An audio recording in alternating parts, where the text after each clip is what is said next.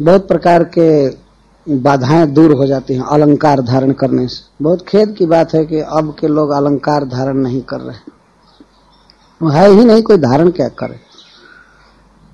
इसलिए समस्त अमंगल दूर करने के लिए सबसे बड़ा अलंकंठी और तिलक, इसको तो ज़रूर धारण करना चाहिए। और ये सब जगह मिलता है। प्रभुपा जी की कृपा से अब तो सारी दुनिया में सुलभ है। कंठी और एक तिलक। कहीं जाइए शिल प्रभुपा जी की कृपा से महाप्रसाद मिलता है। सब जगह भगवान के विग्रह हैं और तुलसी, तिलक, सब जगह सुलभ।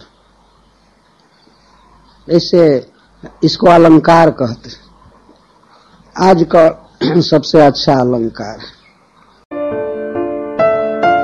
अगर आप चाहते हैं कि ऐसे और आध्यात्मिक संदेश हर दिन आपको प्राप्त होते रहें, तो अपने नाम और शहर के साथ इस्कॉन डिजायट्री के नंबर 9987949494 नौ नौ आठ सात नौ चार नौ चार नौ चार पर एक संदेश भेजें।